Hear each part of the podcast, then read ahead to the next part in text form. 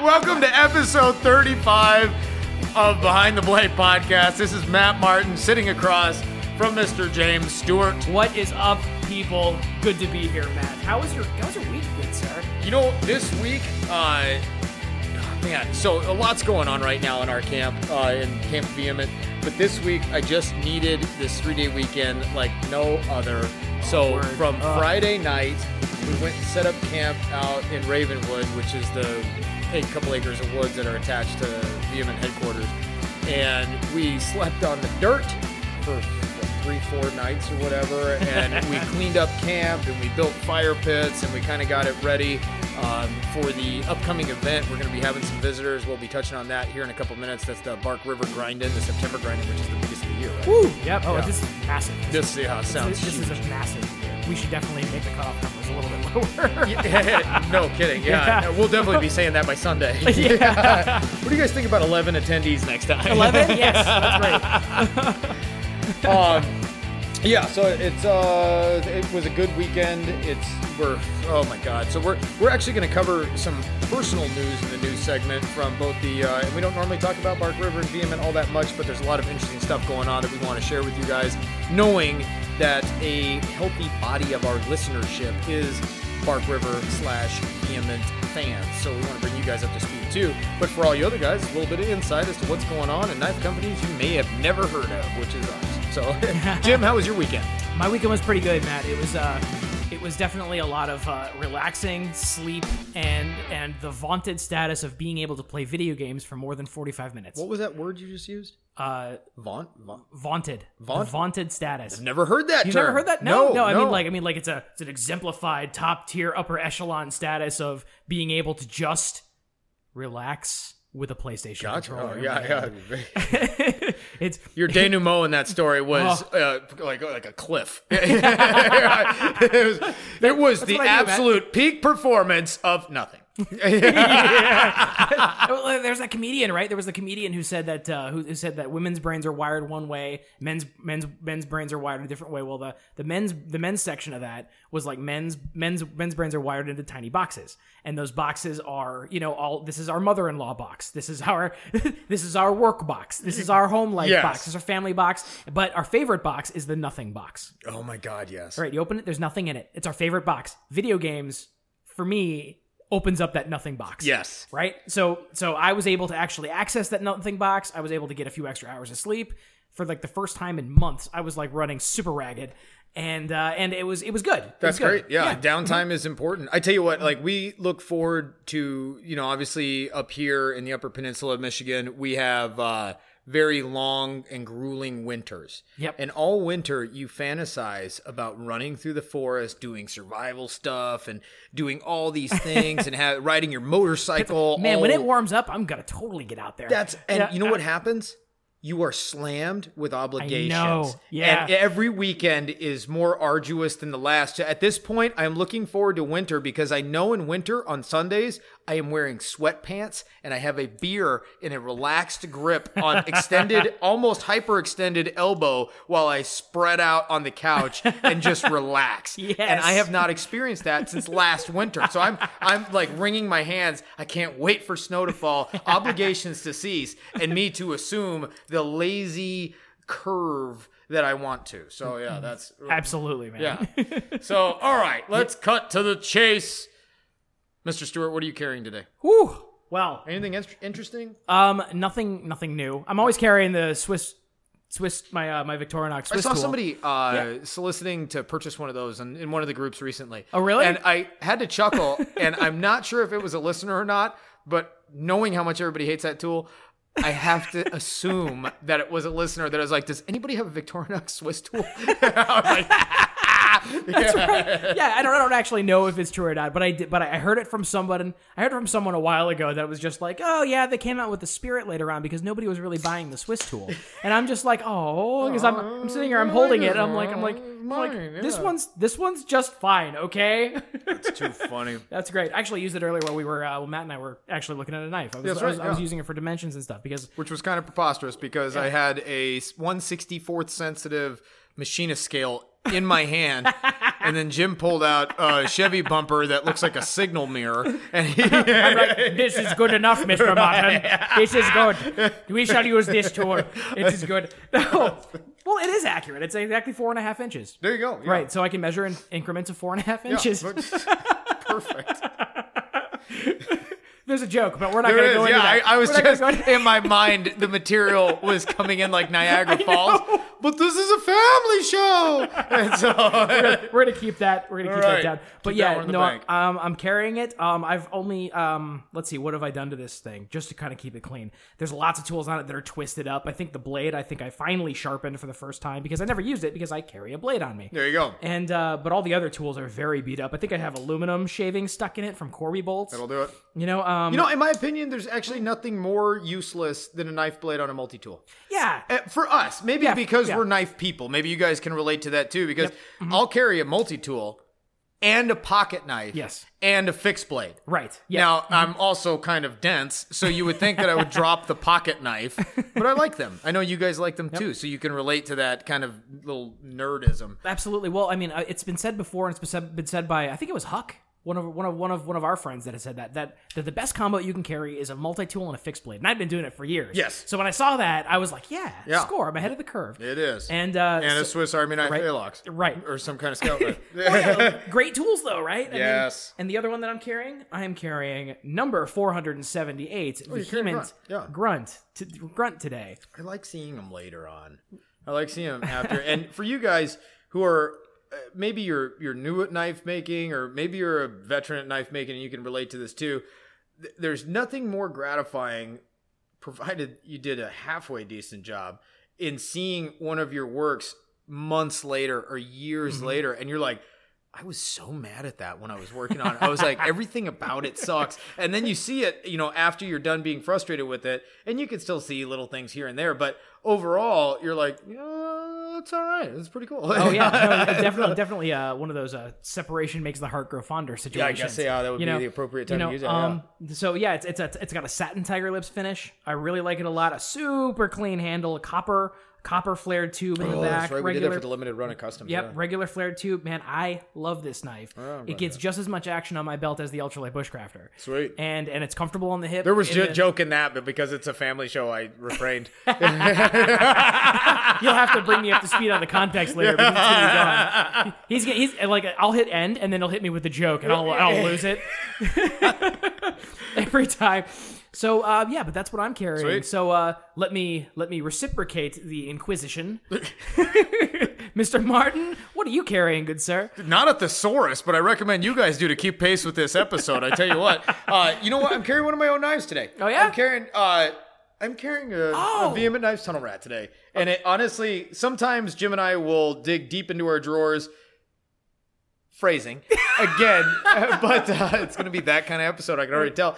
Uh, we'll dig deep into our knife chest or whatever it is, and try to find interesting knives that maybe we don't carry daily, but that we own and that are like, hey, this would be great to talk about. Here's a maker or a design or a model or something like that that maybe we haven't talked about before, but this time out of I don't want to say necessity, just out of desire. I was like, Yeah. oh, I think I'm going to carry a tunnel rat today, and it's a hell, I don't know, six, Six inch blade. I know. Yeah, Let it's me- a- let me- roughly a six Let me inch get out my. Swiss tool here. Hold Uh, on. hidden tang, CPM 3V, kind of a um, spear. po- You would think I would know more about my own It knife. is five and a half. Five and a half inch. That makes sense. Almost all of my knives are five and a half inches. Right, Did well, you know you've got that? you've got laser eyes for that though. And I, right? I just Yeah. like that proportion, and, and for me, that makes a useful field knife. Now, if it had to be used in a defensive capability, any five and a half inch knife, not just a tunnel rat, um, I feel like that's more than effective, and it's not so much knife that you can't carry it. So it's a little bit bigger than traditional. What we consider a field knife in our Mm-hmm. shop is something that may be slightly larger than a traditional bushcraft knife,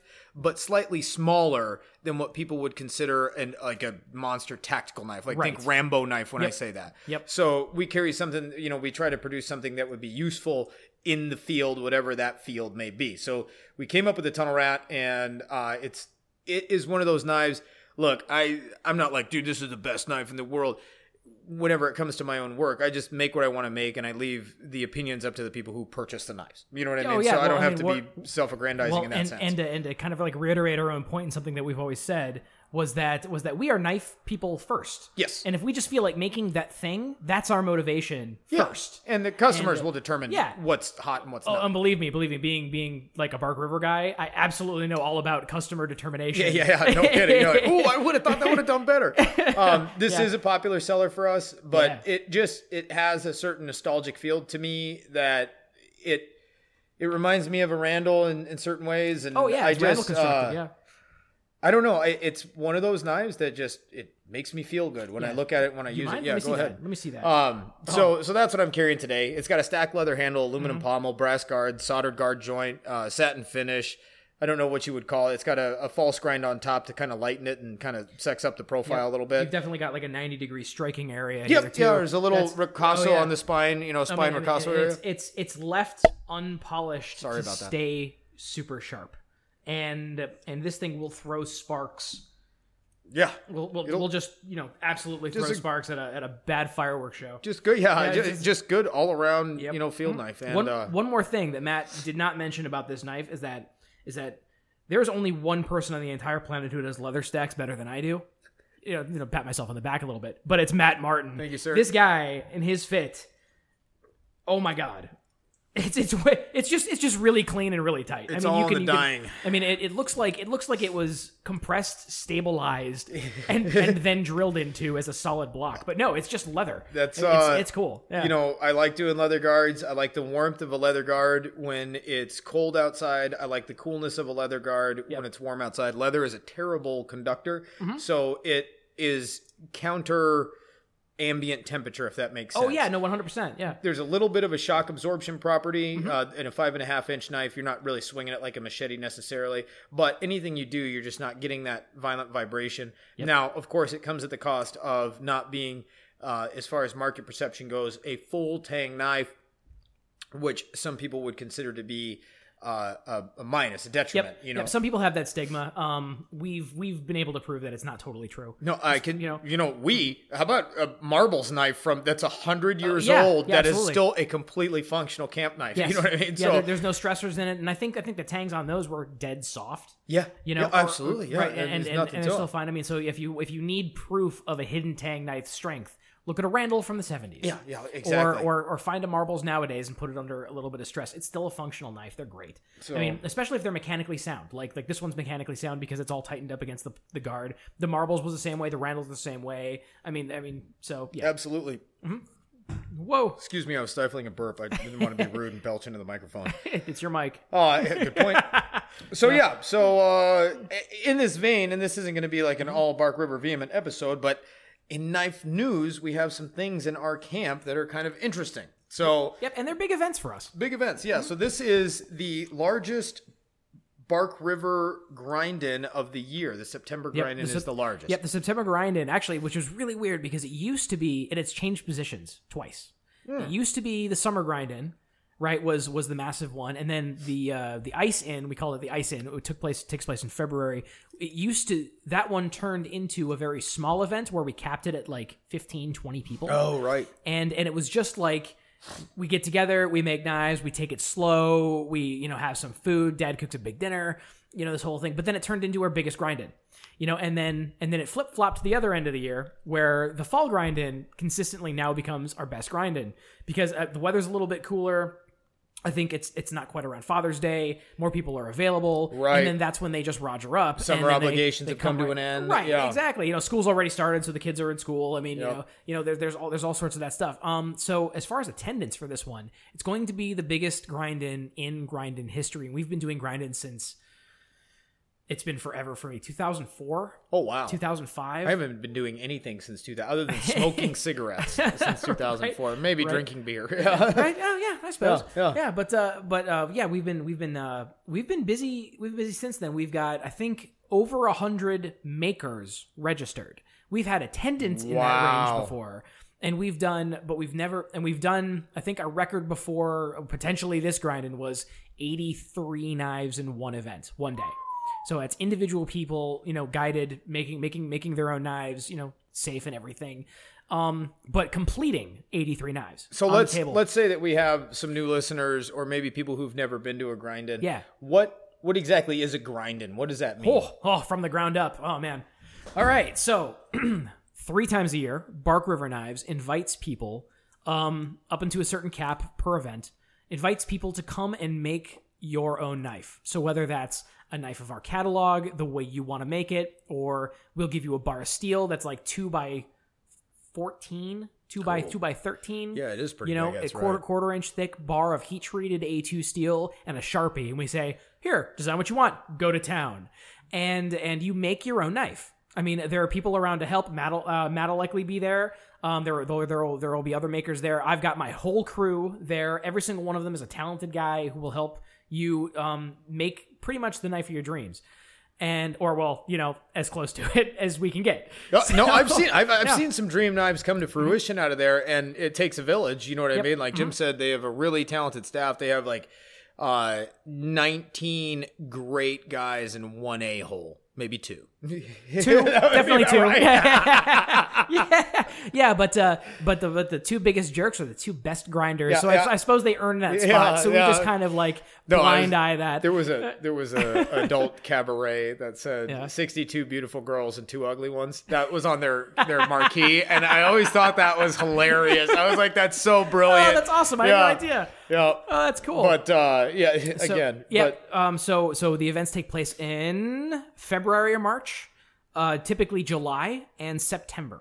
And it's kind of cool. Not only do you get to make your dream knife, or maybe even it's just like a standard Bark River model and it's just soup to nuts, just a regular Bark River, but you get to walk through the paces and participate at whatever level you're comfortable with, knowing that you have kind of ringers by your side to help you make it through the whole process. Yep. But you get to see exactly how custom and mid tech knives are made. Yep. And it's at a slower rate than obviously all Mm-hmm. pros operate. Like the like the Bark River shop, when you guys are making knives, you're cranking out this huge number. Yep. That number is is is cut in half at the very least. Your Oh, yeah. Mm-hmm. production rate is cut in half as you're walking people through. But you still get to kind of get the feel of wow. I see how this happens. I see every Yeah. step that this knife goes through before it goes out the door. Yep, we we demystify the whole thing. It's not it's not just one machine and we've got guys with you know the visor glasses Right. sitting down with the, the little little lights. No, it's just regular guys who are you know they're they're they're they're supporting their family. You know, it's just and, and, and they work for us and they love knives and they're excellent workers and they're very good at what they do. Yep, absolutely. Um, and and they're more than willing to help you guys out. Well, and they have hundreds of thousands of knives under their belt, so every, yeah, everything yeah. they can do is is blindfolded. Yeah. You're not going to surprise anybody. I mean, I mean, we've been in we've been in business since two thousand and one. Yep. And starting small, we really got up to the number that we do now in 2010.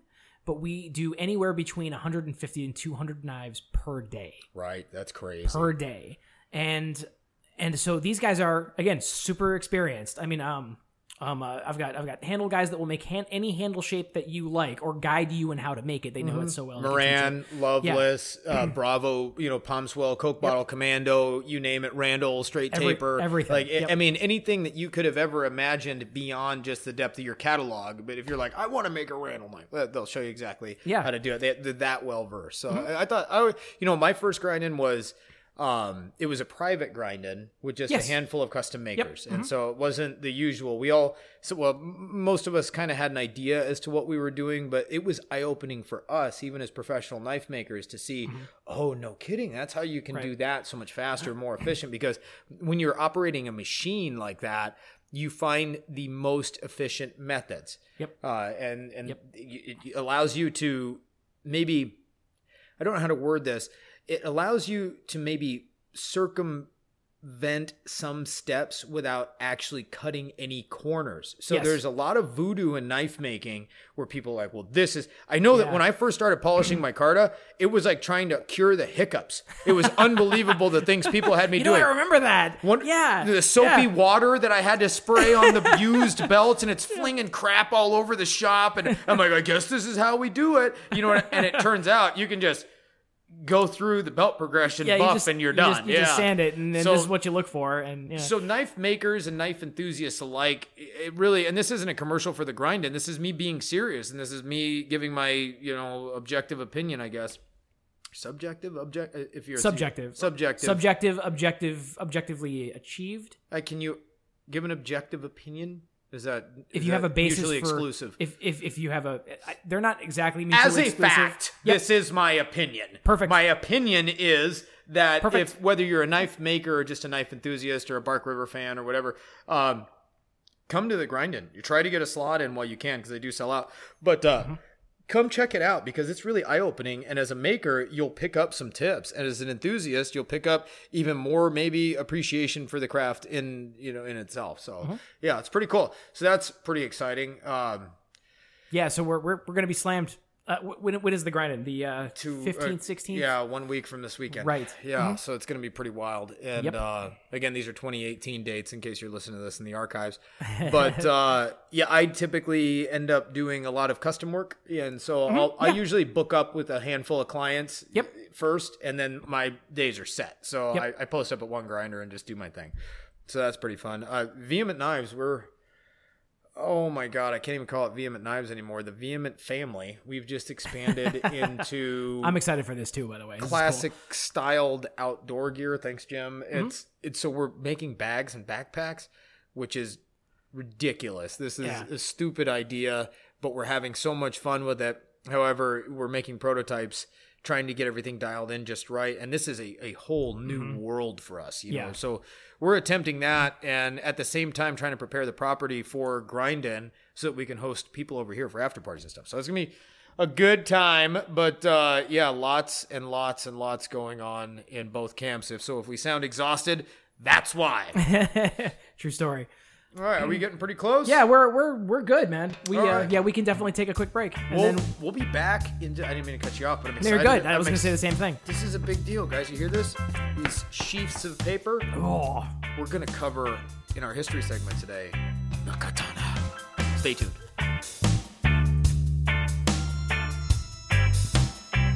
As we're gearing up for the September grind in, this is a good time to mention our friend Reed over at North Star Trading Post slash Sharpshooter Sheath Systems. Try to get that out one time slow. And uh, he's he's the guy who makes a lot of our sheaths, a lot of our production sheaths, a lot of Bark River production sheaths.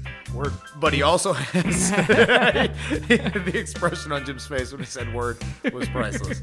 It was, it was just like very serious, one eyebrow raised, and he's like, word.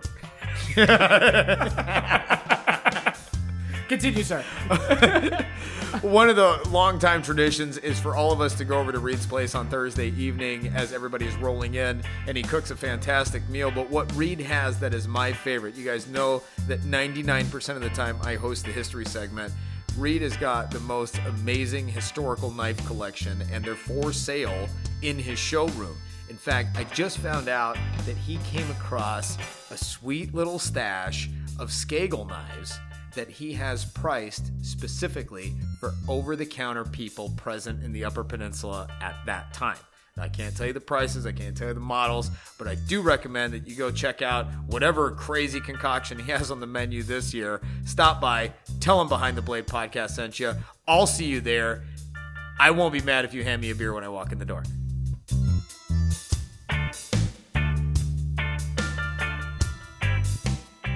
Matt Martin here with Behind the Blade podcast, which you know because you subscribe, telling you about our dear friends over at Jende Industries. I was fortunate enough to have the Vehement Knives booth right next to Jende Industries for the first time I met Mr. Tom Blodgett and his crew.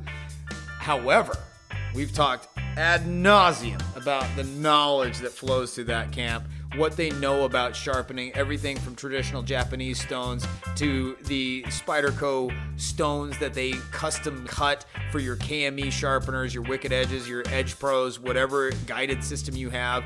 These guys have got it A to Z. Like what I did there, it's a little British humor for the letter Z. Anyways, just found out that Tom and company has just added the line of Ultramax concentration poly diamond emulsion, including 15, 12, 8, 4, 2, 1, 0.5, 0.25, and 0.10 micron. Basically, this is the most diamond you can stuff into a bottle before it turns to goop. De Beers has long time promoted the phrase diamonds are forever. The truth of the matter is, societies have not been measured by their diamonds, they've been measured by their knives. Bronze Age, Stone Age, Iron Age, you name it, it's always been cutlery. So if you want to preserve your knives, tell the missus this year for your anniversary you want diamonds, and she can get them at Jende Industries. Jim, where can she get those diamonds? You can get them at jendeindustries.com, www.jendeindustries.com, and tell them Behind the Blades sent you.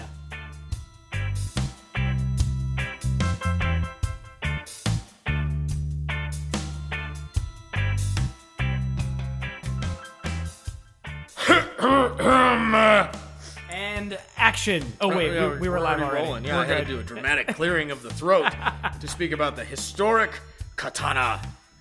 Historically, katana were one of the traditionally made Japanese swords. Nihonto is the other term for that. That were used by the samurai of ancient and feudal Japan. All right, I'm gonna. Ancient. I and have to. We'll Japan. get into the history as far as what is considered ancient and how far back they go. So, I mean, I'm Okay, curious to see what they say versus what I think I know. So, Okay. Uh, let's see. The katana is characterized by its distinctive appearance: a curved, single-edged blade with a circular or squared guard and long grip to accommodate two hands. Katana is the term now used to describe the family of swords known as Nihonto that are two shaku, which is roughly 24 inches. A shaku is, is roughly a foot. So that It, it, it's it's dependent on uh, the the the smith, isn't it? How long the shaku was? Because he would measure it. yeah, it's it- elbow to wrist, right? right? Yeah, it's like the length of a it's- forearm, right? yeah. And so, like the ha- shakuhachi. Uh, sorry, guys, I just realized we don't have Yep. carpet. I moved my chair. Um, the shakuhachi flute was about one inch Gotcha. or one foot. I'm sorry. Yeah, Gotcha. so and, that. and, and the bows were uh, roshaku. Yeah, there you go. Were- yeah, exactly. Yep, Yeah, perfect. yep. Um, yeah, so it's 23.9 inches in length or longer. The katana can also be known as a dai or daido among Western sword enthusiasts, although daido is a generic name for any Japanese longsword, literally meaning big sword. As Japanese do not have separate plural and singular forms, both katanas and katana are considered acceptable in forms of English. Pronounced katana, kunyomi, Japanese reading of the kanji, and I can't describe the picture, but you guys all know what the well, not all of you, but you, the blade, the iconic blade, Right, yeah, you know, yeah, yeah. kanji. Um, originally meaning dao or knife saber in Chinese, the word has been adopted as a loan word by the Portuguese language. In Portuguese, the designation spelled with a C, katana, means large knife or machete. And this is kind of interesting. Yeah, that is, that is slick. that's pretty cool. So the Portuguese actually use the term katana, spelled with a C, Right. to describe a large knife or a machete, where it's a loan word from the Japanese origins, or you know even Chinese origins if you go way back, uh, for the sword. That's awesome. That's awesome. I love I love it when it works out like that. Cognates um, that are that have nothing to do with English. Yeah, exactly. exactly. The katana is generally defined as the standard size, moderately curved, as opposed to the older tachi featuring more curvature Japanese sword with a blade length greater than 60 centimeters or 23 and a half inches. It is characterized by its distinctive appearance, a curved, slender, single-edged blade with a circular or squared guard, tsuba, and long grip to accommodate two hands. We already covered that, but it was covered again in the description. With few exceptions, katana and tachi can be distinguished from each other if signed by the location of the signature, the mei, on the tang, also known as the nakago. So if, and it goes into detail, so I should read this. I was getting ready mm-hmm. to explain in my own words. In general, the mei should be carved into the side of the nakago, which would face outward, also known as the omote side. They don't have that. I just knew that. When the sword was worn, since a tachi was worn with the cutting edge down and the katana was worn with the cutting edge up, the mei would be in opposite locations on the tang. That's Sweet. especially mm. important if you receive a sword that, and I'm ad libbing right now. That's especially important if you receive a sword that is stored in what is considered shirasaya. So that it's just a plain wood scabbard with a plain wood handle, usually out of like tulip poplar or something like that. And that is like a storage vessel. It's not a secret cane sword like uh, the proprietors of martial arts stores want you to believe. It's not a ninja sword. That is literally like a suitcase for your blade. Right. So when you receive one of those and it's not in traditional furniture, it's it can be deceptive. You may not know exactly what you have, but seeing the mei on the side of the tang, on the omote side or ura side, you know, the reverse or obverse, basically uh, counter respectively. Um, Counter respectively. that would give you an indication as to what it is that you have and, and error and stuff like that. So, uh, Western historians have said that katana were among the finest cutting weapons in world military history, and that is relatively 100%. undisputed. You know Mm-hmm. what I mean, based on their metallurgy, which we'll get into here in a minute. So the history of the sword, the production of swords in Japan is divided into specific time periods. The Jokoto ancient swords until around 900 current era CE. Uh, Did B- we change? BCE uh, before Common Era. But common era. Before okay, Common Era, okay. which is which is basically BC. Gotcha. Yeah, right. yeah, Did we yeah. drop that? Did that change? Was that part of Uh, the? yeah, yeah, they dropped it later. Um, I um, I can't remember exactly when, late '90s, early 2000s. They Okay. changed it from B, uh, BC AD to to I think BCE, Common era. Current, ACE, yeah. Okay, yeah. gotcha. Yeah. Gotcha. Um, but it's the same time point. and the Koto period will be old swords from around 900 to 1596.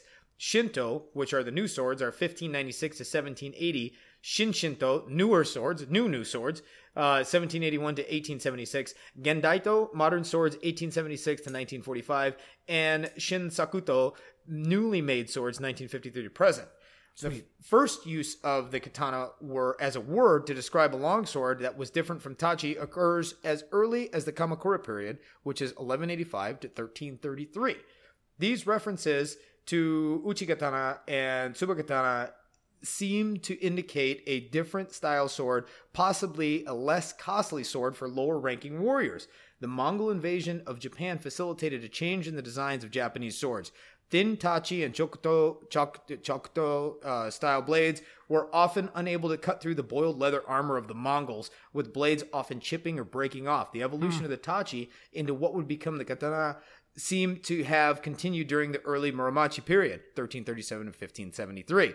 Starting around the year 1400, long swords signed with a katana style mei were made. This was in response to samurai wearing their tachi in what is now called katana style, cutting edge up. So as you see, it would be like a frowning face, right? And when Right. it's Yeah, in your yeah. obi, it's in your sash, it'd be er, arced up. Um. As I talk, Japanese swords are traditionally worn with the mei facing away from the wearer. When a tachi was worn in the style of a katana, the cutting edge up, the tachi signature would be facing the wrong way. The fact that the swordsmith started signing swords with a katana signature shows that some samurai of that time period had started wearing their swords in a different manner. So it's hmm. kind of changing with the tides, right? Sure, It's like yeah. a fashion statement, not a fashion statement, but they're like, well, I guess this is what we do now. And I and if I'm not mistaken, and they may get into this, if I'm not mistaken, I think that makes the difference between being mounted on a horse versus walking on foot.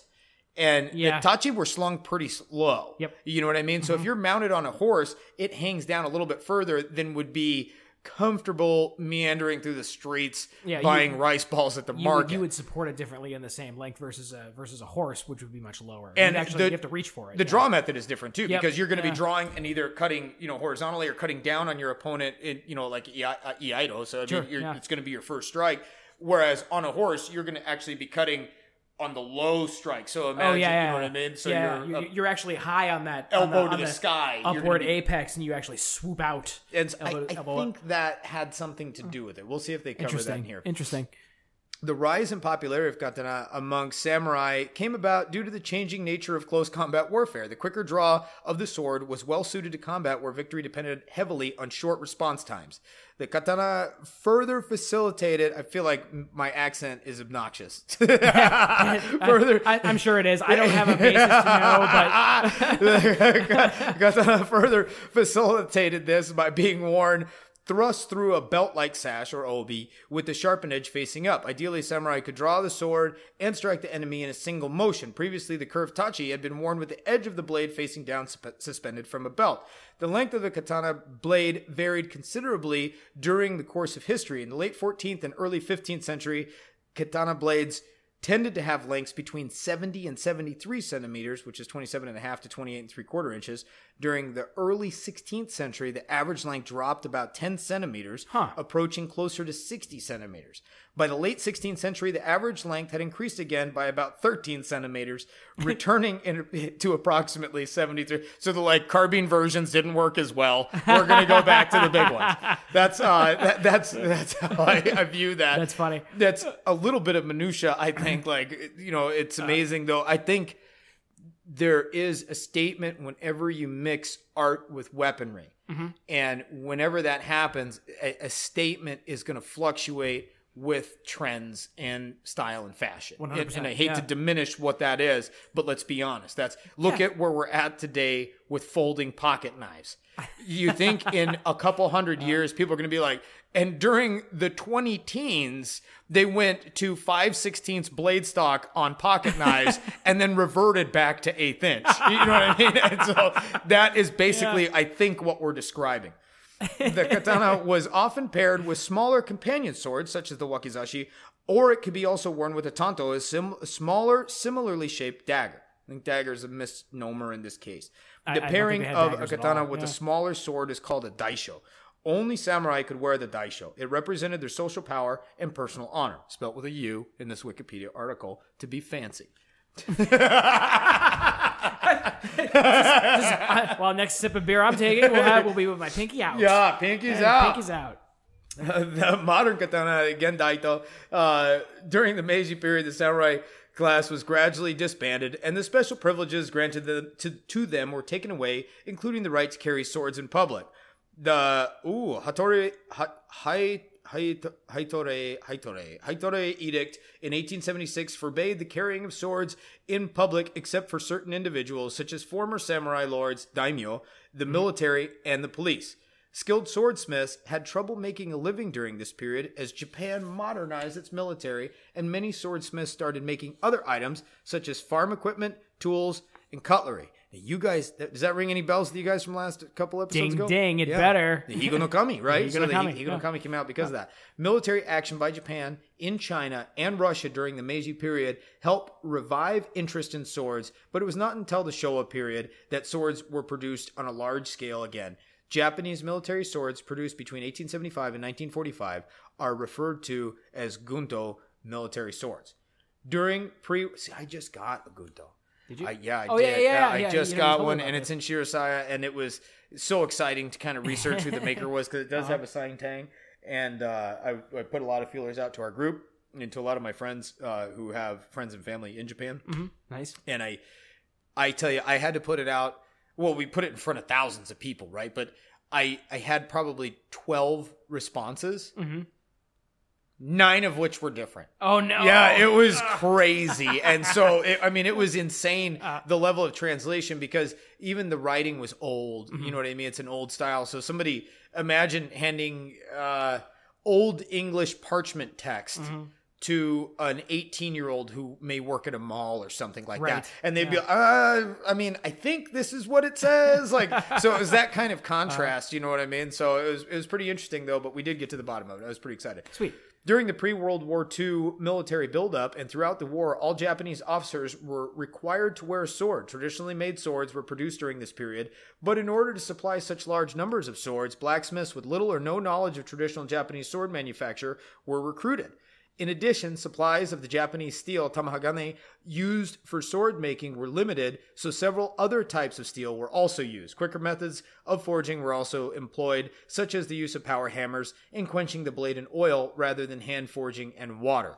Uh, quenching in water, by the way, is an art all in of itself. Yep. Reading these books as kids as we came up, trying to make knives, we're like, all we have to do is heat this thing to critical temp, and we're going to dunk it in this bucket of water, and life is going to be great. And it actually sounded like a wind chime as soon as it hit the water, and it just completely exploded. Oh, no. So yeah, so there is an art to that, and it has to do with mixing salt and making a brine and preheating the water. And there, there's a lot to it.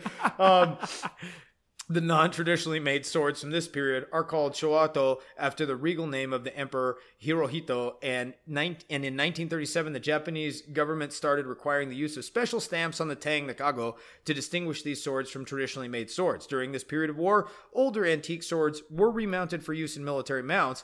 Presently in Japan, showato are not to be considered true Japanese swords and they can be confiscated. Outside Japan, however, they're collected as historical artifacts because it's still a war relic. Right. It, no different than a high value bayonet or something. You know what I mean? Yep. Uh, and they are some are garbage. I'm not gonna lie. I've seen some that are just miserable, even in good are- pristine that are- condition. that I've had old. Yeah, they're yeah. just poorly made. Yeah, exactly. Yeah. and other ones, you have to do some serious looking without exposing the signature to find that mon on the nakago, that Mm-hmm. little stamp that says this is showato. You know what I mean? So without doing that, you'd be like, this is a finely crafted sword. And then that was the case in mine. I said, this thing is beautiful. I mean, it's got a really active hamon. It's, I mean, everything about it is on point. And I pulled it off and I was like, oh, I was a little bit disappointed. But at the same time, I'm a military knife collector. So I was like, okay, I just had to put it in that compartment and I was very excited. Top Right. of the game in that. So That's awesome.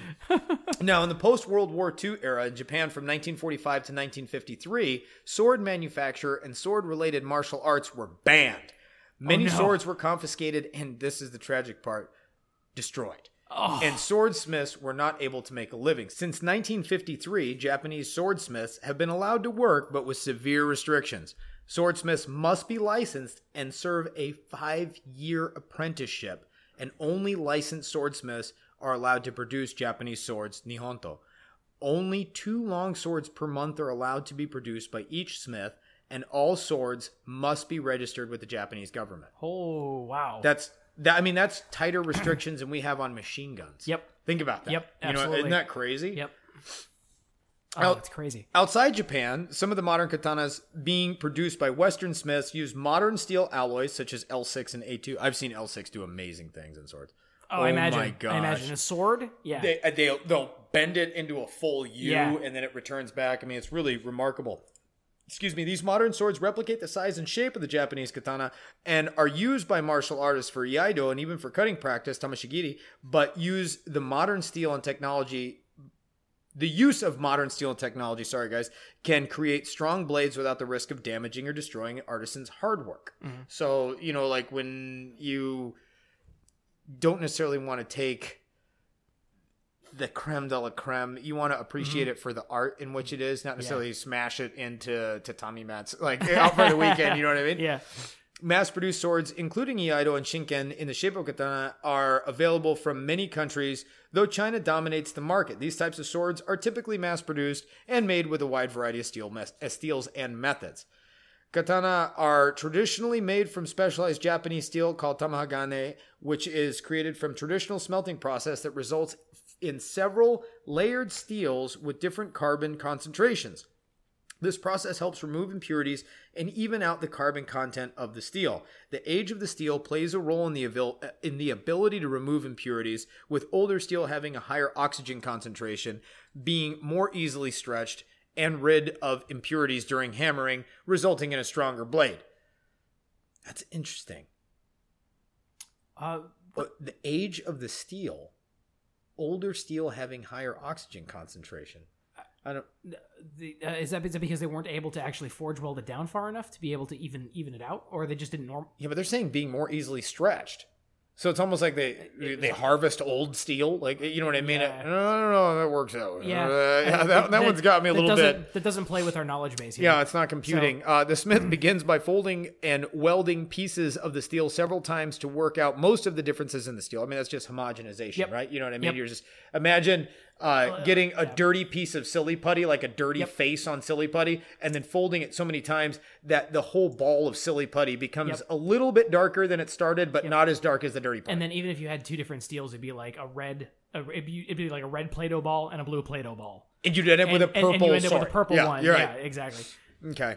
Um, the, let's see. Do, do, do, do, do. Smith, begins by folding and welding pieces of steel several times, work almost the difference in steel. The resulting block of steel then is drawn out to form a billet. At this stage, it is only slightly curved or may have no curve at all. The katana gentle curve is attained by a process of differ- differential hardening or mm-hmm. differential quenching.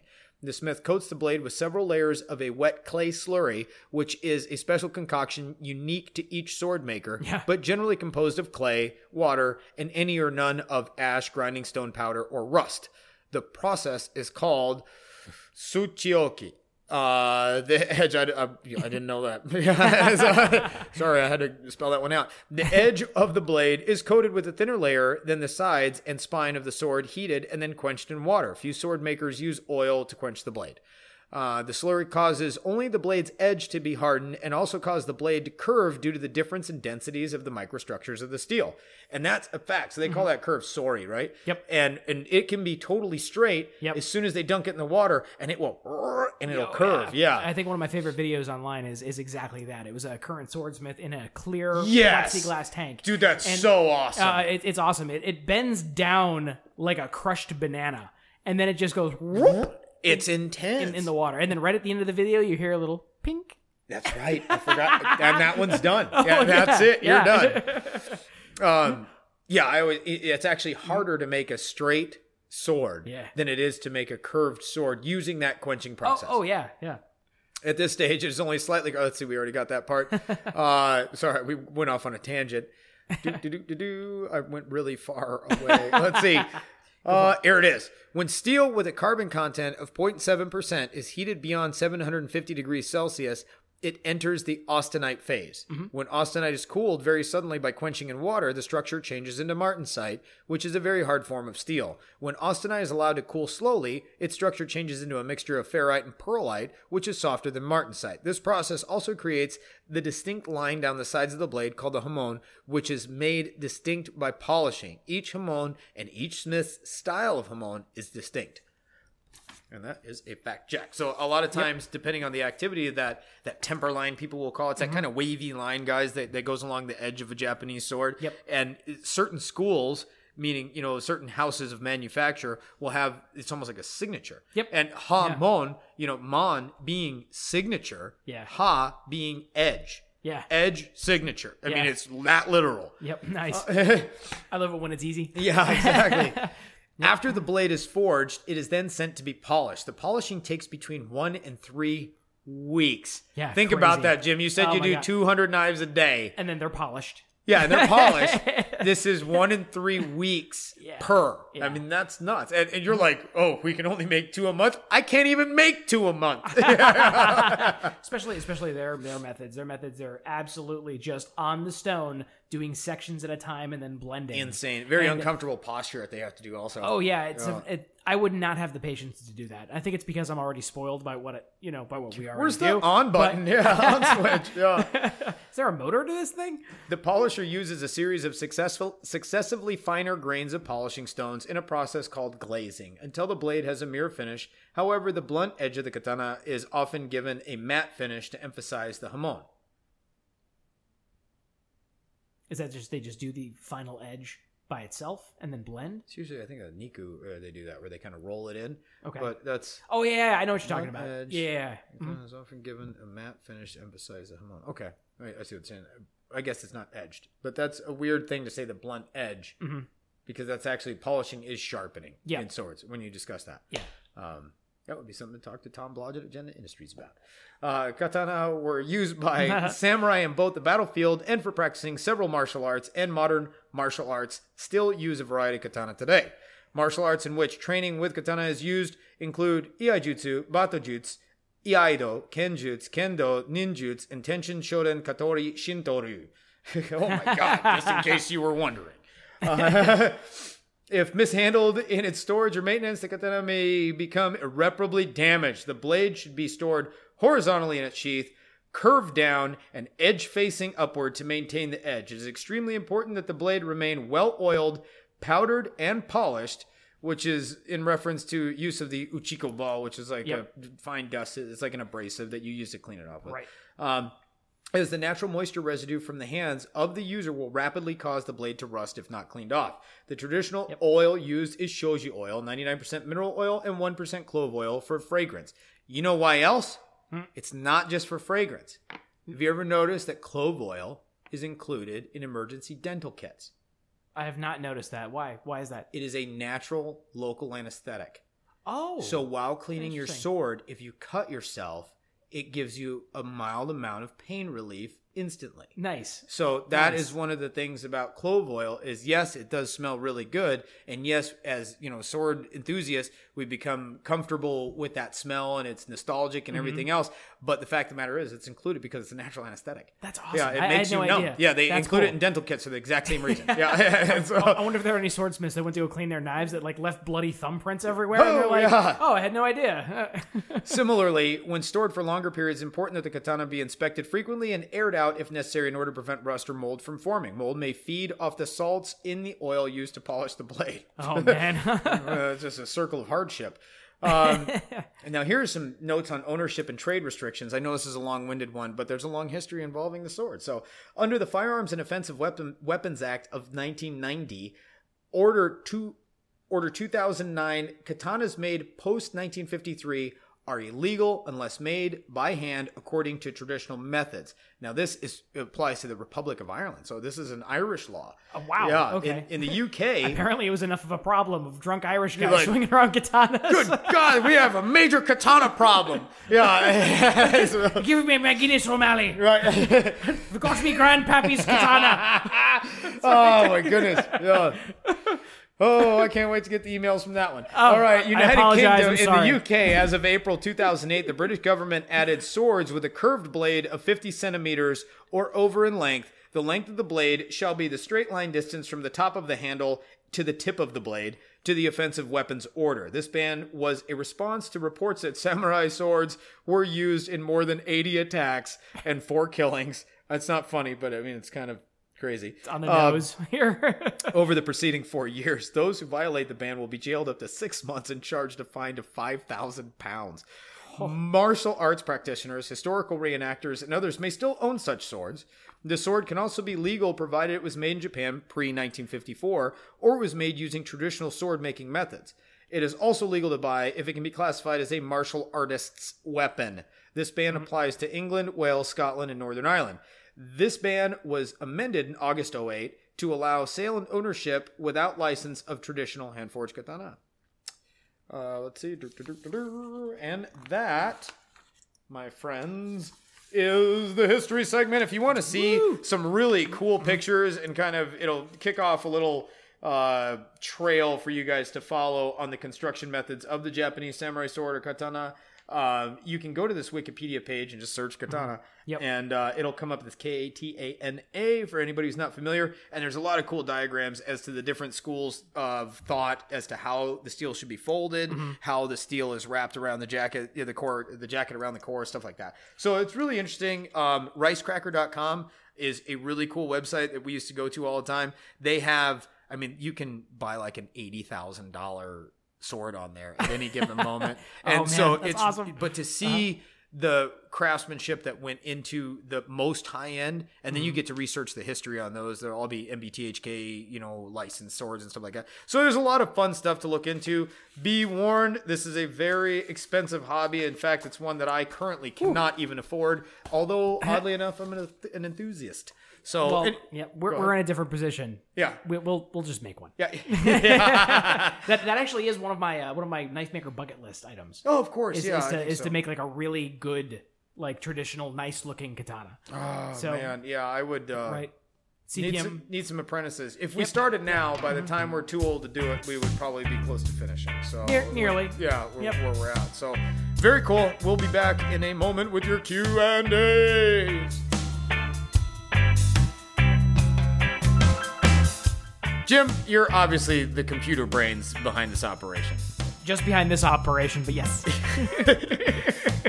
In your computer experience, is there anything worse than calling tech support? Matt, um, calling tech support is like calling Comcast. It's like a dentist whose only tool is a 22. and loves using it. Right. Yes. You know who does not provide that level of painful customer tech support? Matt, I have no idea. I think you do. Do I? It's the family at KME Sharpeners. You're right, I do know that. Yep, those guys. if you want to talk about a drive for customer satisfaction, you honestly do not have to look further than KMESharp.com. Because I tell you what, these guys, not only do they give you the best bang for your buck, the best value in a guided system built for the working individual who can either get their utility knife whip sharp with a toothy edge, or if they want to take it to that cosmetic mirror, they can do that too. These systems are capable on just about every edged implement you can imagine, from broadheads to axes. Think of a spectrum ranging from fine edge to coarse choppers. Unbelievable. But if you run into an issue, you can call them directly. You can email them. You can comment on their YouTube video. And these guys, not only are they guided sharpeners, they're guided sharpeners. They will guide you in sharpening. So if you have any questions, visit the website kmesharp.com.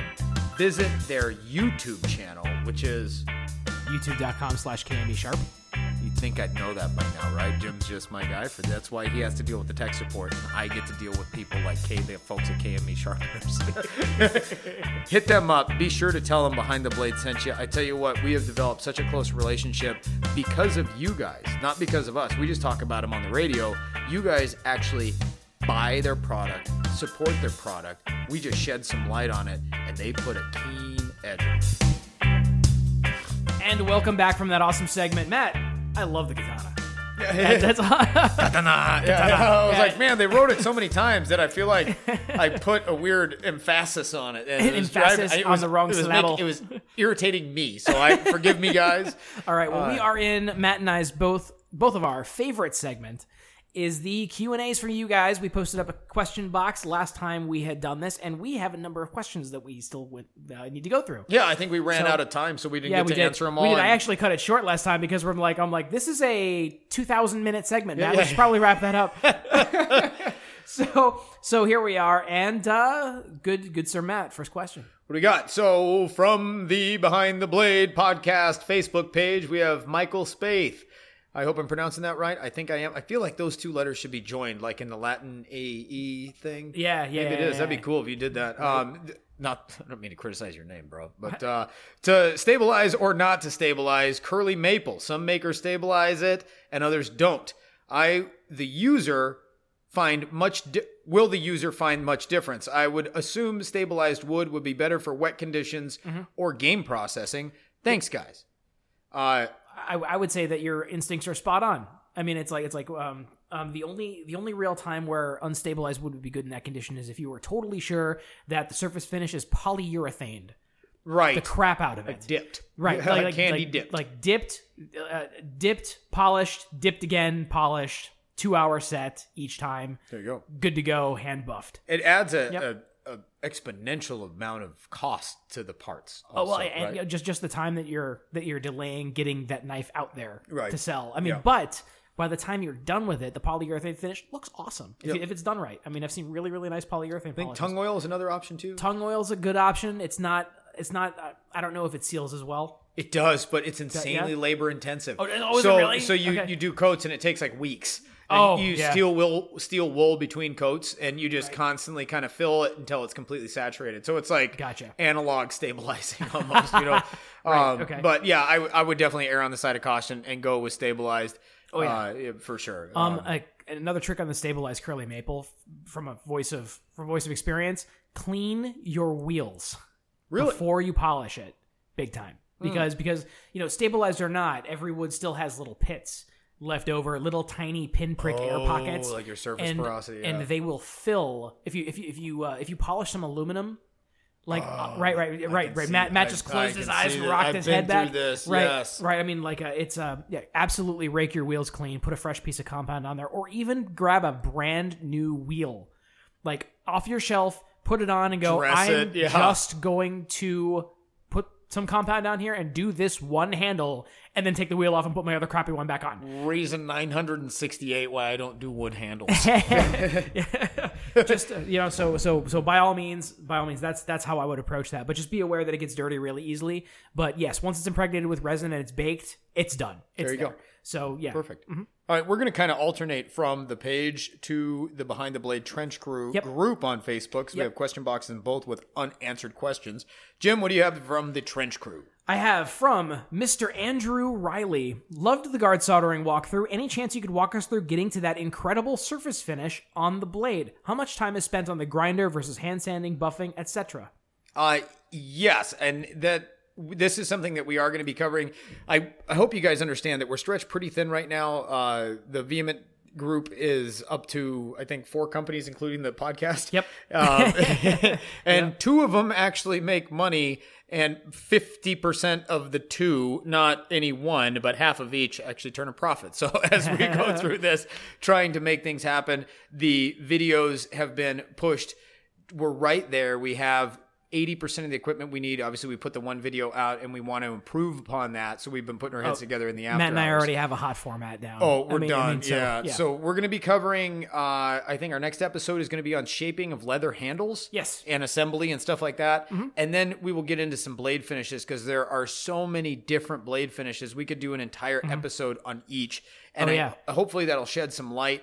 Most importantly, is how do you achieve the best result with the least amount of steps? Again, Right. it's it's cutting out the voodoo Yep. and i implementing just the effect. You well, know, I mean, what we could we could do three like like we we we probably shouldn't do this because it would be you know monotonous and repetitive. But I could do an entire video on how I do it. oh right. Matt can do an entire video on he on how he does it. Matt and I both know other custom knife makers who do it completely differently than we do. Yeah, it's true. And and and we could we could absolutely go through and uh, and make it make it huge if we wanted to. But but the sky's the limit on this one. It is. And I tell you what, mirror polishing is one of those things. It's how what's a mirror polish because the way people photograph on Instagram and Facebook and Tumblr Mm-hmm. and all that stuff, uh, you'll get the illusion of a mirror polish. But when you go to the Blade Show or any big knife show, and you go to the guys who have mastered all the Loveless knives, Mm-hmm. uh, Zach Buchanan is probably top of the food chain in that. And then there are hundreds of other makers that are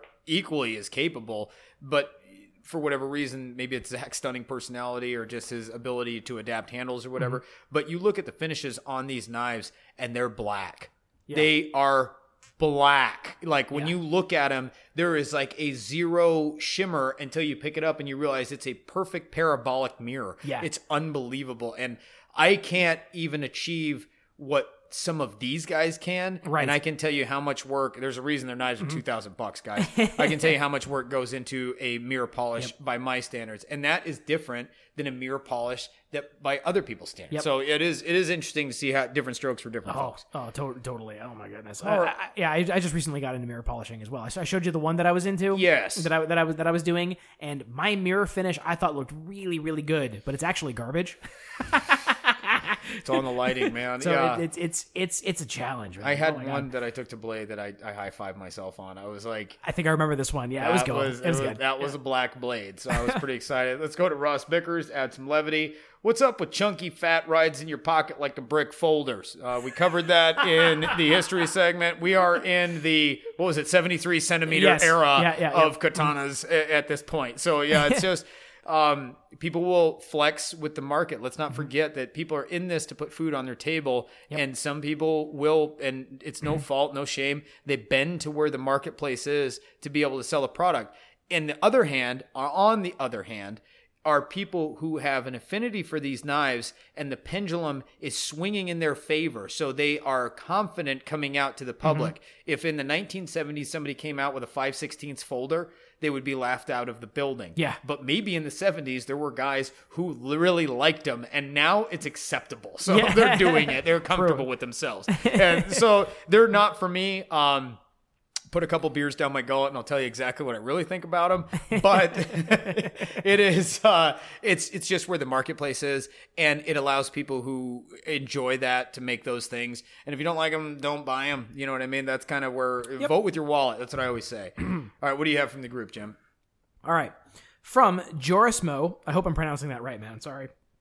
For Matt, how do you make your satin tiger lips finish? Is it actually just etching and then polishing? And if so, is, is this done after the handles are fixed, or is it the whole, or is the whole blade tiger lips? Still have to start trying to etch out, et, try out. Et, I'm sorry, Joris. Still haven't, still have to start trying out etching. So a lot to learn for me there still. You know, um, yes, you're on the right track.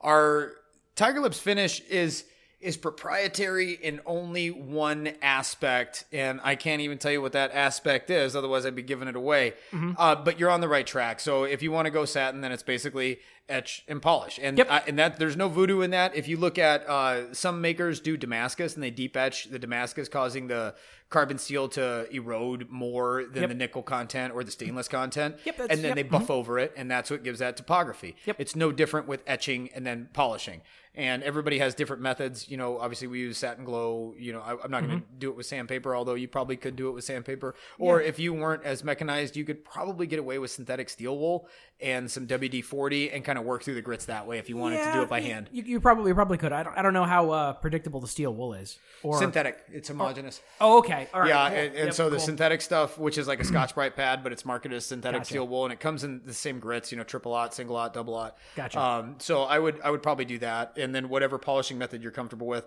Um, one tech tip that I would like to add, though, and and this is universally applicable when possible, especially unless you're experienced on a sharpened knife. Everybody knows that buffers are one of the most dangerous tools in the shop. Um, it if you want that crisp grind line to not wash out, then you need to be going edge up. Now, even if you're working on a swedge or a false grind or something like that, uh, then you want that edge up, the spine of the knife up. Yep. If you're working on the primary bevel, you want the cutting edge up. It shouldn't be sharpened at this point. That should be the last thing you do in your in your process. But by doing that, it keeps that grind line crisp.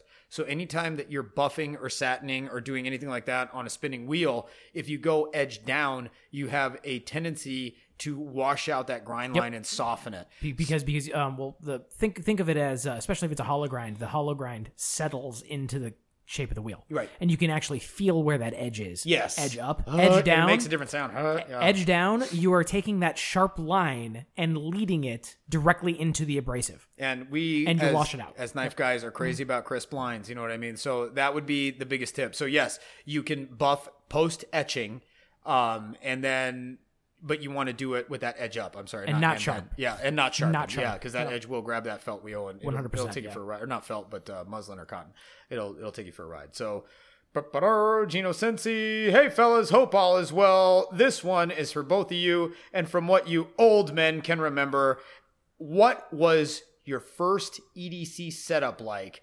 And in what memorable occasion did your childhood EDC gear come in handy? I I have this. okay I, I got I got kind of an answer too but Okay. go ahead Uh, I'm sure yours is more interesting mine is just a list of items No, let's hear. it. Okay. Let's- let's- all right. It's all right. So mine was a mine was a Gerber, um, the, a Gerber multi tool that for the life of me I can't remember the name of. But when but it was the it was the old one from the '90s that when you flicked your wrist, the the, the pliers popped out. Oh, I still haven't used one today. Right. Right. Um, and I ended up giving that away later.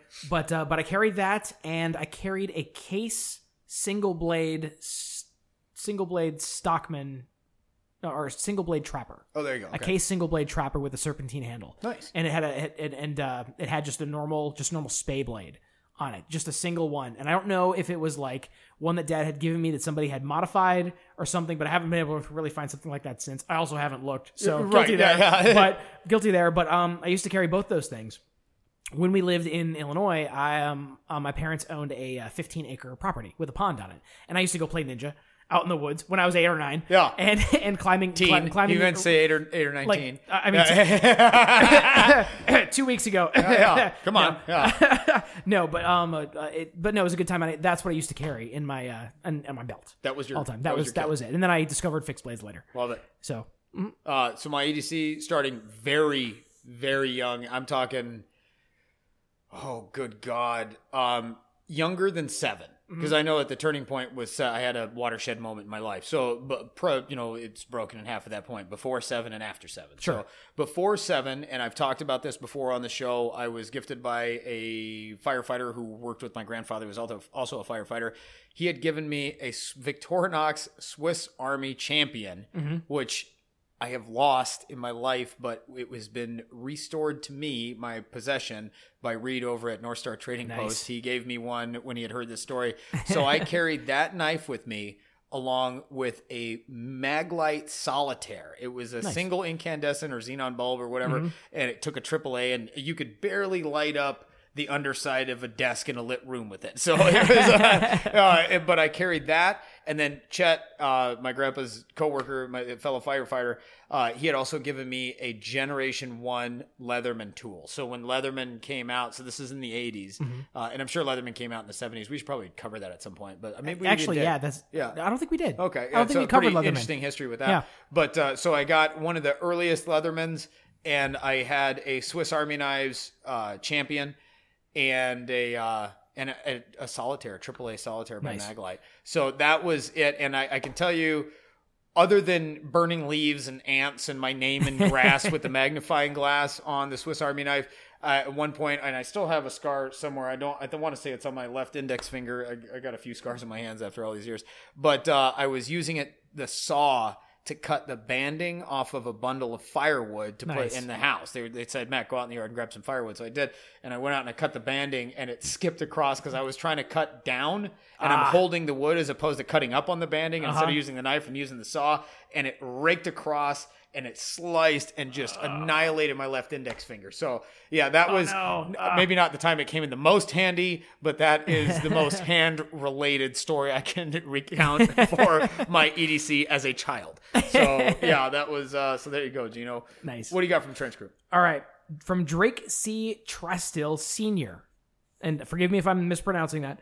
What, in your opinion, is the functional sweet spot of stone grits for an everyday working folding knife? I found no higher than 2K on a Chosera. Yeah, it's awesome to take to take it higher for that polished fine edge, but I found it sucks for working edge. There you go.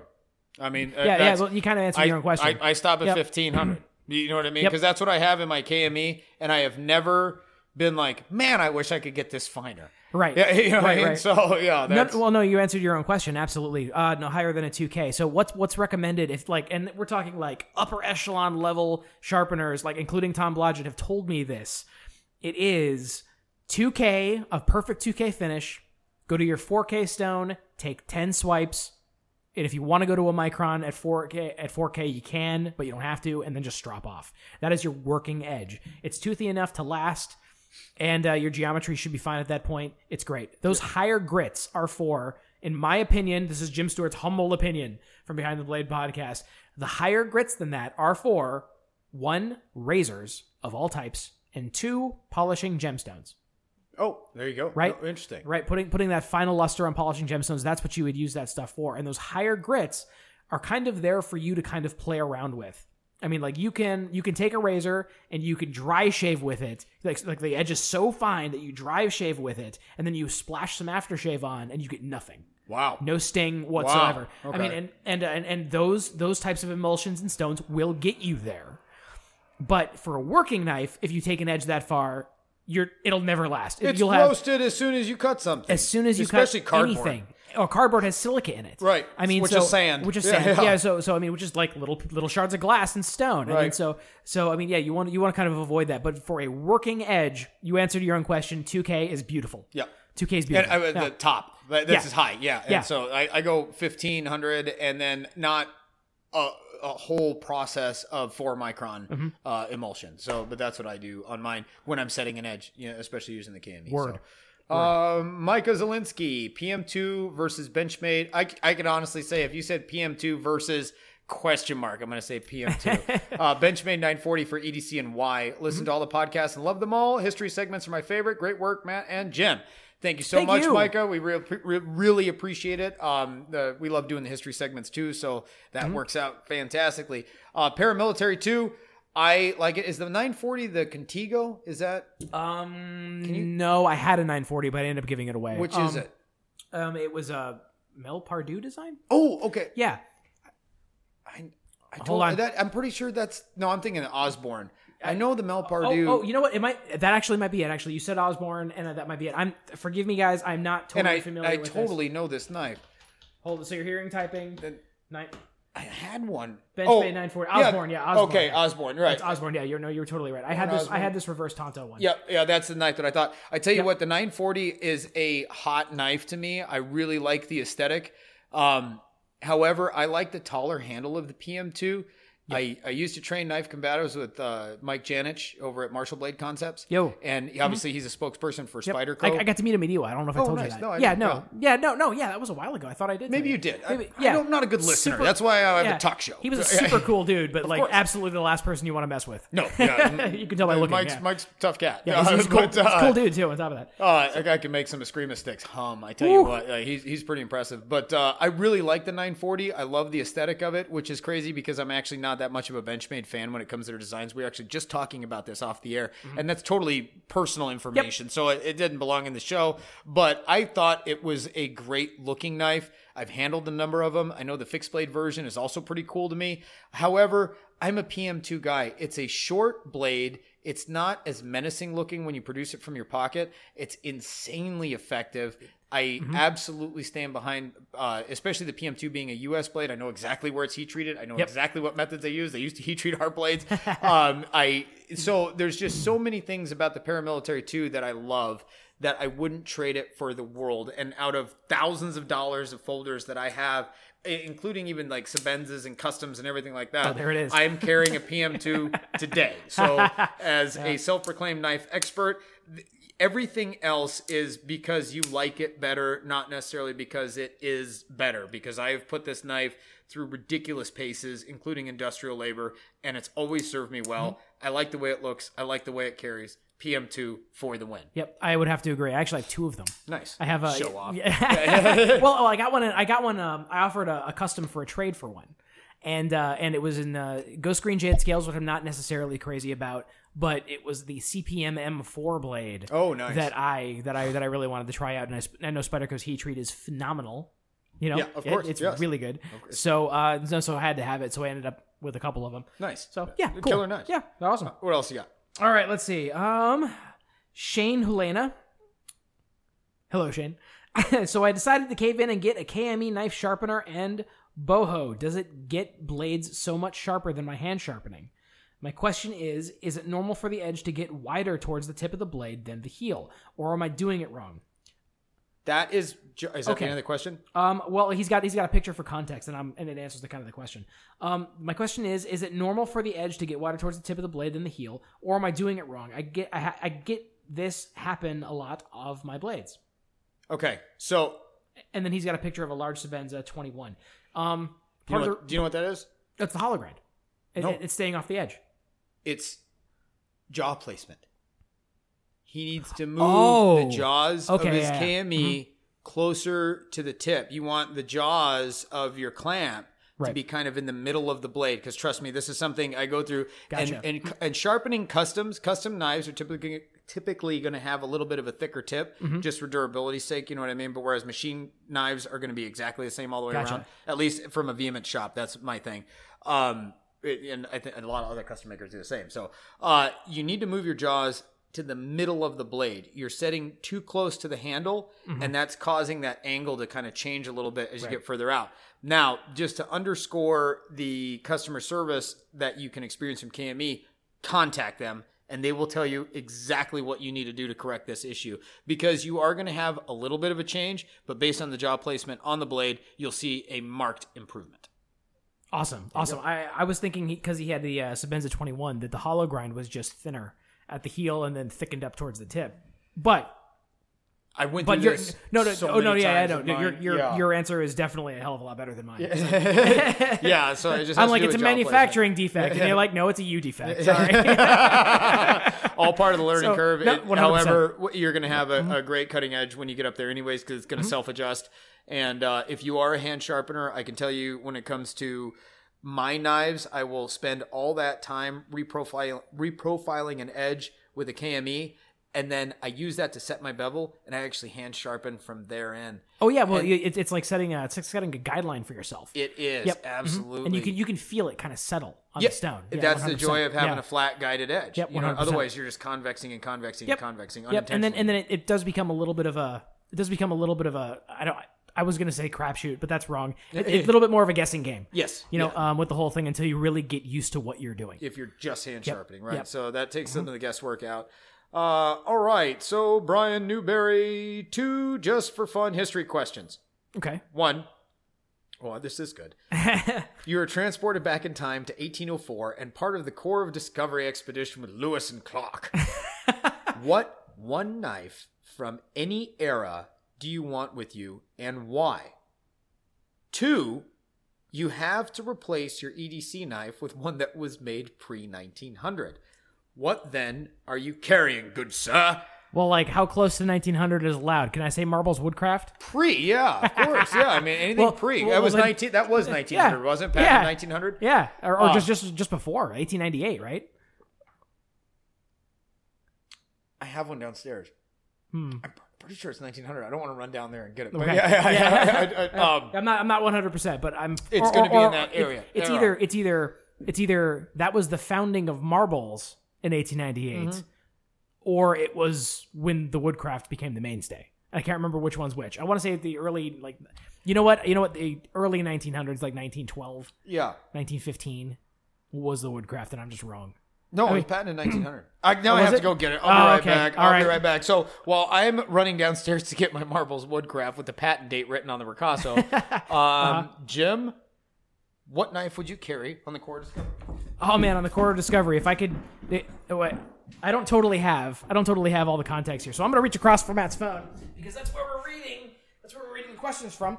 And all right, um, one knife from any era. Okay, um, one knife from any era.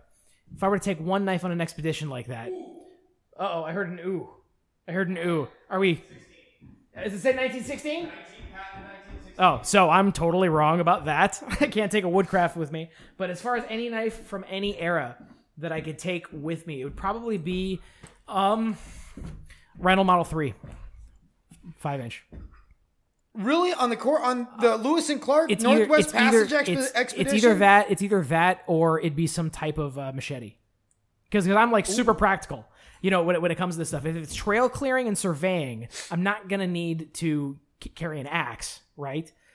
Well, I- you said knife. I, was, I Yeah. think axe is Yeah. granted. Right. Okay. Axe is granted. You're allowed okay. your cast right, iron I'll take pot, that. Yep. your air pump BB gun, Right. Your you know Air that- pump that's BB they gun? had. They had they had like Oh, a, really? uh, it had like a bicycle pump and it charged a little bladder inside of it. Oh, huh. and I tell you what, it was a game changer for them. It blew the natives' mind when they when they came through. That's awesome. And they were like, check out what we can do. Yeah, it's a like, BB gun. Yeah, this. Check this that out. It was pretty cool. So yeah. um so yeah, I would uh I mean I mean I think that's more my bias, but I love the feel of the handle. I love the utility purposes of it.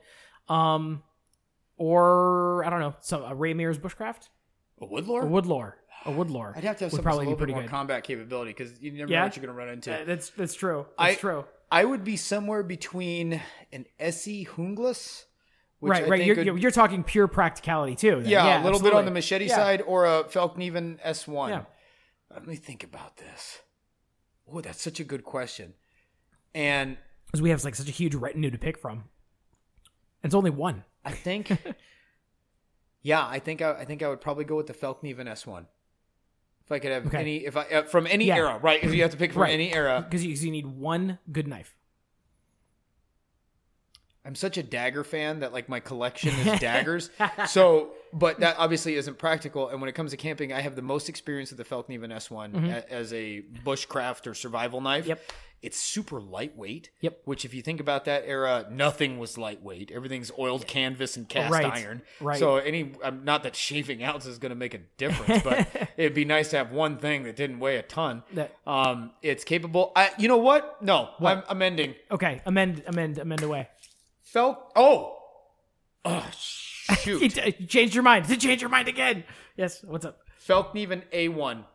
The A1. Okay. The okay. Yeah, A1. the, the larger one, right? The Yes. it's larger than the Yeah, yeah. S1. Your probability of running into uh, aggressive wildlife, uh, maybe hostile human beings, Mm-hmm. anything like that, that puts a little bit more distance between you and the bad guy. Mm-hmm. So I would go with the A1 because it is an app char- chopper. It does have the weight conservation of the S1, although it's scaled up in dimension, so therefore it weighs a little bit more.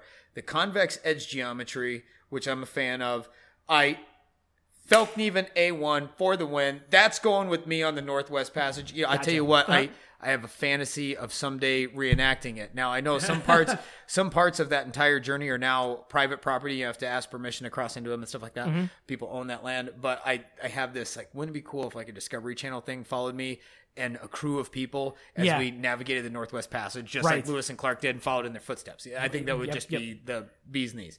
So uh, I did it again. Uh, but that would be super cool. So that's what I would do. And then what pre 1900 would Hmm. you carry? Pre 1900. I don't know if I know enough about it to give you a proper answer. I mean, because I think That would have been a good time to say Bowie knife. a Bowie knife. Matt. I suppose, yeah. As soon as you said that, I'm like, the dates clicked in my head, and I'm just like focused on all the wrong stuff tonight. Right. Yeah, no, that absolutely. Oh, it's or or, a, or, a, or a Natchez Bowie. Yeah. Probably be pretty good too. Yeah, Roughly the same time. I think uh, because of the broad acceptance of what a Bowie pattern is. Yeah, and it it's just so general coming Yep. from back coming from back then because because blade designs were super pragmatic back then. Yes. They were they were supremely pragmatic back then. So it's like so it's like you you have you have a choice between variations of two or three different blade styles. You know, so it's like thin stocks, thin thin stock, thin thick stock, thin stock. You know, you know, do you want it five inches? I mean, at minimum. You know, to to, For to an- bigger. For an, yeah, for an EDC mm-hmm. knife. I don't know, I'll think about that one, but I, Mm-hmm. Yeah, I, I think it would probably be a Bowie knife. I mean, let's be honest. I know me. That's what I'd carry. You'd carry a large knife. Yeah, Yep. I probably would. Yep. I would. I would say probably a Natchez Bowie for Yeah, me. there you go. Then uh, just coffin handle, coffin handle all day, wide leaf blade. there you go. You know, You nickel can silver, it. nickel silver you bolster. cut stuff with it. Oh yeah. camp with it. I mean, even if you don't hit it with the edge, it's the weight. Take a guy off a horse. yeah, yeah, exactly. precisely. Right. Just ask Jim. Uh, Bowie, not you, but you can ask you too. Yeah, here, you're both Jims. Yeah. Yeah. All right. Yeah. Uh-huh. What do you got? All right. From Rob Rob Benwell. Man, I cannot read and speak today. It's like I can do one or the other. Rob Benwell. Subhilt fighters. What's the point in the second guard? Matt. Withdrawal. Yeah. Yeah. Yeah. It's it's it's the it's the stick and pull it back. and pull it back out. And pull it you're, back. You're hog hunting. You stab a hog. Those muscles constrict, contract around Right. the blade, whether it's a hog or a two-legged varmint or whatever it is, and you need to pull that knife back out for a secondary strike if need be. You have a very, you have a higher tendency for a strong withdrawal by having that trigger behind your finger. Yep. I mean, it is more security in your grip, but the, quite honestly, it's just withdrawal. So being able Mm-hmm. to pull back out in a hurry, it, it that does it. That gives you that that leverage point, that purchase. You know? Yep. Yep. And I and I suppose um a more pithy answer would be for what's the point in selling or what what's the point in the second guard would be selling. It sexes up a knife like no other. No, yeah, abs- it's absolutely true. it should be it should be done right to where it's not restrictive. Yeah. Um, so it doesn't inhibit your grip in any grip configuration. Yes. To be quite honest, yeah, with you you, should be able to flow through it. You should be able to go from one hand one hand grip to the other hand grip Yep. without it getting in the way. and it just gives you So- it's like a Hurst shifter knob. You Sure. know what I mean? Like Yeah. it just gives you that extra comfort, grip, and control in any direction, any axis of movement. You have more control over it. So that's why. For Mm-hmm. sure. Uh, Dan Malevsky, if you don't drink beer with steamed crabs, are you a communist? Are you? do you know who you're asking? Holy cow! Yeah, of course you are. That's funny. Yeah. Um, actually, uh, one of the one of Clutch's new songs coming out in their new album is called "Hot Bottom Feeder." It's it's the lead singer's recipe on uh new uh new or Mar- yeah, Maryland crab cakes. That is awesome. It, and it's a great song too. It's genuinely a good song. Neil so Fallon's recipe on crab cakes. stuff it up. That's sweet. It's a good time. What do you got? Um, let's see. We're getting toward the end here. Jer Bear. Sure. Jer Bear. Uh, what is the first knife you want to test when you when you start your testing? So we were talking about having the uh, the testing a testing station. Mm-hmm. What what's the first thing on the uh, in the queue? Ka-Bar. A, K, a classic Ka-Bar. I would like that to be. I've made this reference before in Mm-hmm. the explosives in industry. Everything is compared to TNT. Right. So C4 is like I don't remember what the. Oh, I ratio see where is. you're going with it's this. Hell yeah. Mm-hmm. 2.4 times the uh, resonance of TNT or whatever it is. So uh, we need a baseline, and I think there is no better baseline than the Navy Mark II. Yep. Um, I you know I- I, I- know I Reed that, is freaking out right now. I know Reed is screaming at his speakers right now because he hates the Ka-Bar. He's a Marine too. You know what I mean? So everybody has their reasons, but I would probably start there and treat the Navy Mark II, uh, and I, we would use a contemporary K Mm-hmm. bar. I would use that as our baseline of comparison. So if we could chuck it up in a vise and stack 50 pounds on it before it deflected or before it broke, and it'll take a lot more than that, but I'm just using a number, Mm-hmm. uh, then we should be able to take another knife and stack at least that amount of weight or more Right. to be able to tell where it stands up. Um, so I think baseline knife, Ka-Bar. Right. No, no, no, no. Uh, I, I totally 100% agree. Cool. Uh, you, we, you have to have, you have to establish a control. Yep. I mean, and uh, and that would probably be the number one. Absolutely. Um, there's a follow up question. If you'd allow me to go ahead and just jump gears real quick. Go for it. It's a sub. It's a sub que- uh, question from Jeff Dunn. My question is related to this. What is the progress on the test bed knife model that will be made in different steels with different heat treat for testing, similar to the Spyderco Mule Team project, if I understand correctly? Um, yeah, that's pretty fair. The the Spyderco Mule Team project. Yep, um, that's I exactly bought what I it bought is. mules exactly for that. Yep. Um, Matt and I have not sat down to te- to design something yet, but it's still like right with the test bed stuff, and so we'll be we'll be ponying up the cash and uh, getting getting stuff made, and Oh, and then yeah. testing different testing different knives. have We, just have to come up with something. With generic knife, yeah. yeah, with just a generic knife. Yeah, cool. Yeah, in. easy easy peasy. But um, yeah, that's that's coming along, and it's definitely in the works. Um, I've got uh, two also related that are short. Uh, Go for it. from Damien Vaught. Go. We'll call we'll call this one the. That we'll cut Yeah, off. Yeah, yeah, okay. would, love to see a section on kukris. Uh, we actually tried that, and it ended up turning into an entire epic tale about falcatas. Yeah. and uh, what was the other kopis, Kopis. and all those. Yeah, so yes, we still actually need to get into kukris because we tried, and the history goes back Yeah. so far, like to Charlemagne and stuff like that. Right, right. we like, maybe maybe we need like maybe we need, we need like a beer cigarette Saturday, Yes. where where you and I talk about this and condense the information down into like a cool tale. Yeah. you know, and then we'll do we'll do that, and then probably make the test bed knife. Pretty cool. And uh, Hewitt Custom Millwork, Mm-hmm. uh, let's hear the history of Puma knives. And you know what? That is an interesting one. that's a good one. Mm-hmm. I, we love getting history suggestions because there's so much out there. And it's like walking into a record store. All of a sudden, you forget what your favorite band is. Right. You're just like, Yeah. oh my God, I don't know what to pick today. So uh, that's a good one. Uh, Kukris and Pumas, we could definitely do rap sessions on. No problem. And I think that is a podcast. It is a podcast. This is uh, Jim Stewart signing off for himself and Mr. Matt Martin. All in one shot for episode 35 of Behind the Blade podcast. You guys can find us on iTunes, Google Play, Google Podcasts now. I think it's Apple Podcasts. It's not iTunes. switch it on us? It, I think they switched it. They, they changed the name a couple of times, but it's Apple Podcasts, it's Google Play, it's Stitcher, it's iHeartRadio, it's it's uh, wherever your podcasts aggregate, including SoundCloud, where we host the podcast on. Um, you guys hit that subscribe button, please. Don't forget to leave us a nice review, and uh, you, should, you guys should check out our Facebook group. Our Facebook group, Behind the Blade Trench Crew. You should join if you're not a member. Get to that. Facebook.com slash group slash BTB Trench Crew. Also, you should like our page, Facebook.com slash Behind the Blade Podcast. And I believe that is a wrap session. Good sir. So, everybody, have a great night.